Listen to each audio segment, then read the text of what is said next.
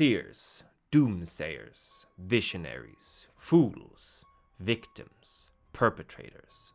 It is no coincidence that their symbol is that of a shattered mirror, for few clans struggle as much with their own self image, their own identity, as the clan of Malkav.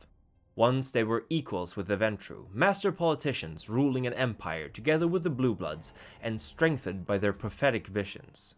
Now they are feared and shunned, considered a liability in a time where cell phone cameras and live streaming can make a minor masquerade breach explode online and call the Second Inquisition down upon you. The Malkavians, more than most, realize the foolishness of guessing truths about their clan founder, and indeed about those who came before him. They are not even sure who of the three Childer of Cain embraced their antediluvian, finding arguments for all of them. It is speculated, however, that their grandsire was once a powerful visionary, a seer who could predict the future.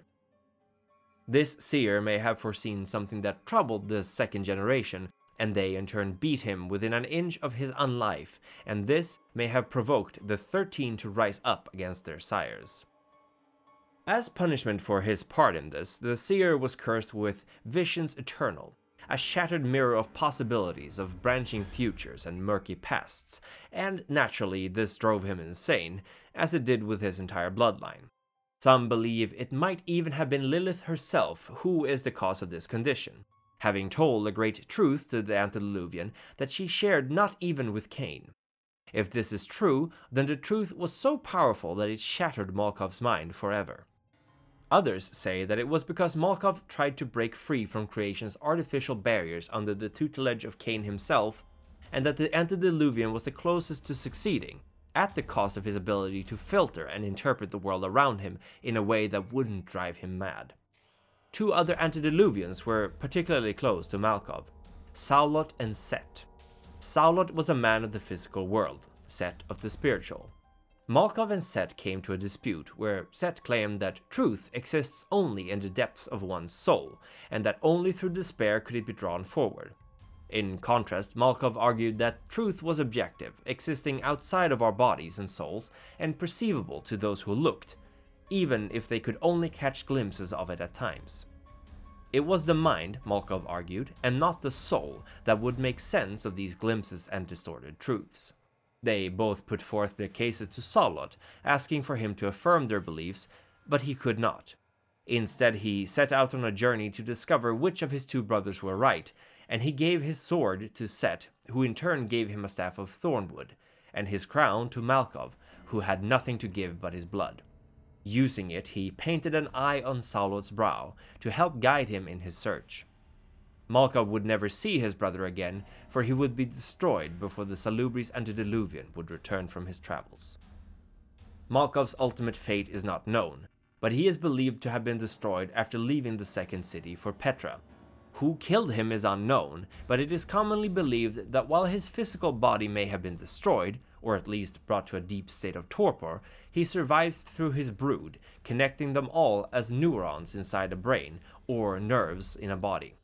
Others speculate that he rests beneath Petra, or even Jerusalem, attempting to guide his childer, but influencing the area with his broken mind to the point where none can avoid the madness should they reside there for too long.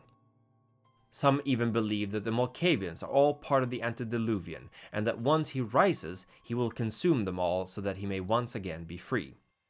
With their sire gone so early, the Malkavian Methuselah united their clan under them, strengthening their bonds to ensure the clan's survival without the protection of a founder. Wherever there were cities, there will be Malkavians, as the unique nature of these massive habitats of humanity seemed to attract the Cassandras like moths to flame. Perhaps there was some respite for the Malkavians' penchant for introspection that drew them to the myriad of impressions, emotions, and minds as if to drown out their own inner voice with that of those around them. The Malkavians found great joy in Greece and the budding sciences and philosophies that sprung from it. Although the clan at the time was still relatively small in comparison to the others, they learned much from the great thinkers of the time. Small sects and faiths sprung up around the Methuselahs of the clan and their ability to predict the future, and to see into the minds of mortals. Cybele, claiming to be a goddess of fertility, was one of them, as was the Dionysian, who impersonated the Greek god Dionysus. North Africa, however, turned out to be hostile lands for the Malkavians, and they were never able to settle in the region. Indeed, it is said that an entire branch of the clan was lost in the city state of Carthage, perpetually sacrificed in Baal's fires. Something unknown, something monstrous, devoured all Malkavians it could find in Africa, and thus they left the continent, speaking little of what hunted them. Rome is the pinnacle of Malkavian achievement, and a testament to what the clan could achieve were they to find their place in kindred society. Camilla, the Ventrue Prince of Rome, knew of the power within the Malkavians' sight and thus respected them, offering them positions in his court and allowing them to share in the riches of the growing empire. And for a time there was a balance in Rome, and the clans thrived. But as news of Carthage, of the Brujah and Assamites' attempt at a new city where kindred ruled over kind, reached the ears of Rome, a fear began to fester, and with it, envy. Rumors abound about the nature of Carthage, some claiming it home to demon worshippers, other of mad cults offering their children to the dark gods. Camilla, already concerned with the growing rival to Rome, went to Tryphosa, a Malkavian seeress whom he had high faith in. She, in turn, warned him of what was to come, should he not crush Carthage beneath his heels. Whether this was a true prophecy or merely Tryphosa manipulating the Ventrue into action is unknown, but Camilla believed her words. He drove Rome to seek to not only defeat, but to destroy Carthage utterly, and they succeeded, salting the earth where it had once stood and leaving nothing to be rebuilt. For a time, the Malkavians were respected for their contributions to Rome's greatness, but as one emperor replaced another, and as mortal politics became more and more corrupt and inefficient, the blame was quickly cast upon the seers. Perhaps it was them, or perhaps it was the generations of less and less subtle manipulation performed upon the mortals that had finally caught up with them. A conclave of Malkavians gathered in an attempt to save what could be saved, but they were all slaughtered, burned by fire even as they held court. One can only speculate the cause of this, but perhaps it was misguided vengeance enacted against the perceived cause of Rome's fall. But Rome fell, not with a bang but with a whimper, and so the clans dispersed across the lands. The period that followed is called the Long Night by the Malkavians, and it was a time where they found themselves no longer honored in court, but feared. Respected, perhaps, but never invited. Listened to, but only reluctantly. As Christianity took root, foresight became the purview of witches and demon worshippers. As the Tremere slew Saulot, drinking deep of his blood, the Malkavians mostly chose not to act. As the Gangrels and Tzimisce urged the others to war on the usurpers, the children of Malkav stayed their hands. Did they know what Saulot had set in motion as his soul entered Tremere's? Perhaps. Or perhaps they believed the usurpers rightful heirs to Saulot's vision and searched for an answer. There was no cohesion in the clan of Malkav as the Anarch movement arose. It was every kindred for themselves, although elder Cassandras tended to lean more into the traditionalists who saw the Anarch cause as nothing but emptiness. Brash youths, barely old enough to know how to properly drink blood, denouncing the tyranny of elders they had never met. Yet the revolt continued until finally there was a meeting to propose peace, even as the fires of mortal pyres burned around the kindred.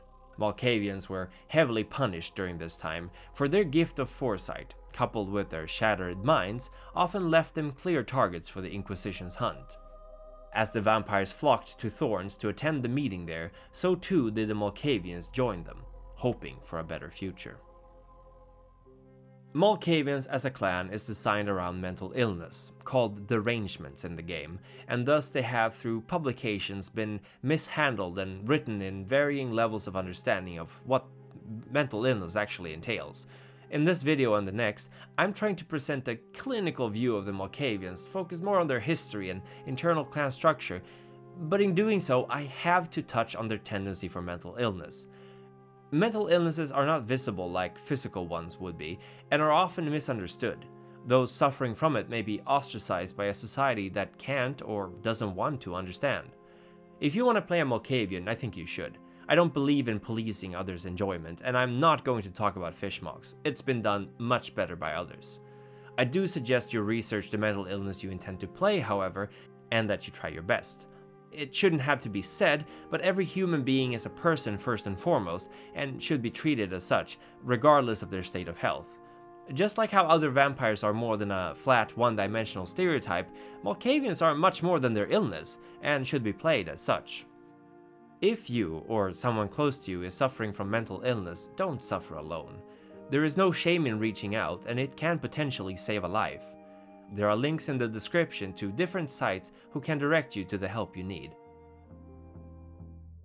We are humbled by the patronage of two most ancient beings the Methuselah storyteller Nylon, ancient and powerful, and Aubrey Ayres, whose wisdom transcends the boundaries of our understanding.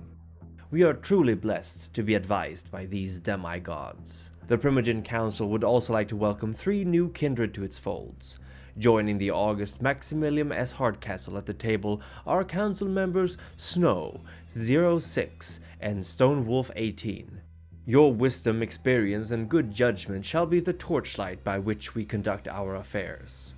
Our elders Dante the Canine, What's That Smells Is Blood, and Remy Van Roy likewise receive our gratitude for their support and wise counsel, and we would also wish to thank the Ancile, Edward Reed, Colin Gifford, and Harry Wyckoff for their support.